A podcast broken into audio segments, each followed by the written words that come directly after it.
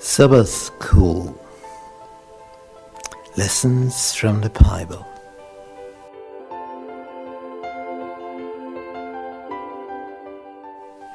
Deuteronomy Present Truth in Deuteronomy. This book is the most important book of Moses. We want to discover what's inside. Jesus quoted this book more than any other book in the Bible. So it was Jesus' favorite book. I'm interested in it very much. Are you interested too? Then be with us. We want to find out why Jesus loved this book so much. There's a mystery about it, but we will discover it together.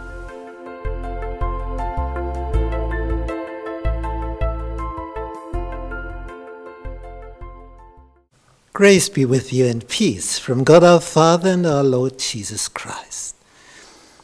We're going to study the biblical book Deuteronomy, the fifth book of Moses. Lesson 10. Remember, do not forget. Our memory text for this week we find in Deuteronomy chapter 9, verse 7. Remember, do not forget how you provoked the Lord your God to wrath in the wilderness.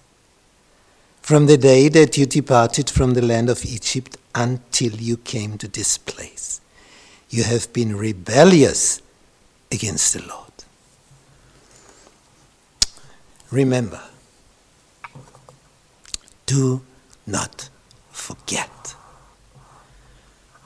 It's good to do the following that you write a diary about your experiences with God.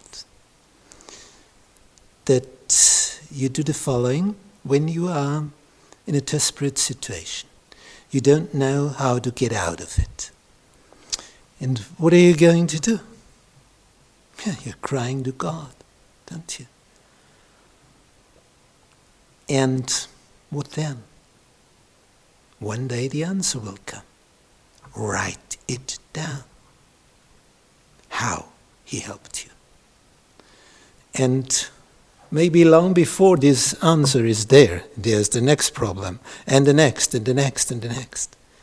And you will go on writing down all the situations you couldn't handle.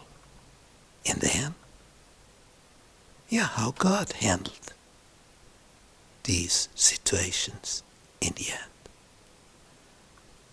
how he made those situations work in such a way that in the end you praised him.